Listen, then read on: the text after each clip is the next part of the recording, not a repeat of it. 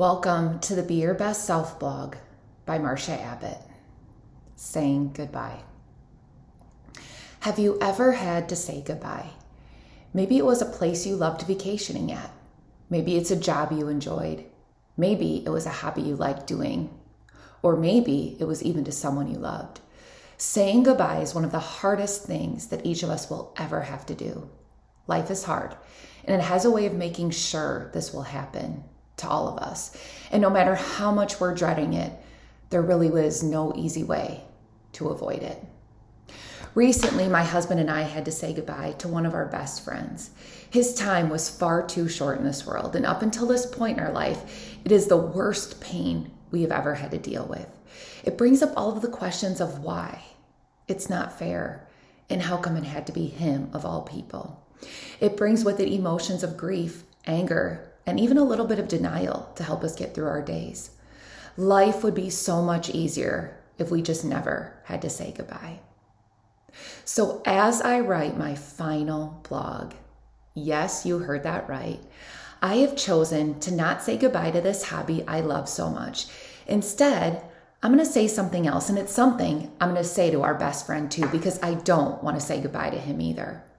But before I do that, though, let me tell you why this will be my final blog. Sometimes life takes you down a path that can be so much fun, awfully inspiring, and greatly rewarding.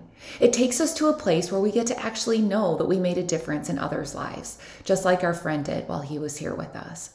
I had the privilege of writing and sharing with all of you 109 blogs that I pulled my heart and soul into.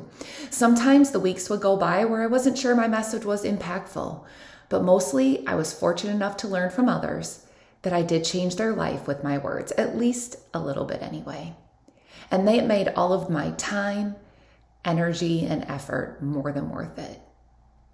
But we also get to a point where we know life is pulling us in a different direction. It's a place where we realize that other people in our life need more of our time and attention than our hobbies do. And for me, that time has come. The great pull I had that pushed me to do this blog over two years ago is the same pull I'm having now, knowing that my time is up and I'm needed elsewhere in my life. These past two years have been amazing. We all had the chance to learn from each other.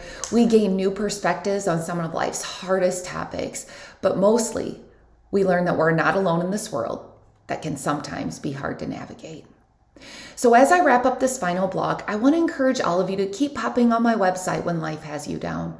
I want you to keep reading when you need a friend by your side. And I want you all to keep messaging me so we can help one another with what may be coming up next in our life. And most importantly, be sure to never stop trying to be your best self in this life, just like our friend did. Because if I've learned one thing from him, it is that you will never, ever regret it. But as I said before, this may be my last blog, but I'm not saying goodbye, just like I refused to say goodbye to him. Even though these are my final words, and even though we had our last night with our best guy just laughing the night away, I refuse to believe that this will be the end. It just can't be. So I'm really not going to say my final goodbye to my hobby or to our friend. Instead, I'm going to end it like this. Yes, it's pretty clear that it is goodbye for now. But I believe with everything in me that this really won't be goodbye forever.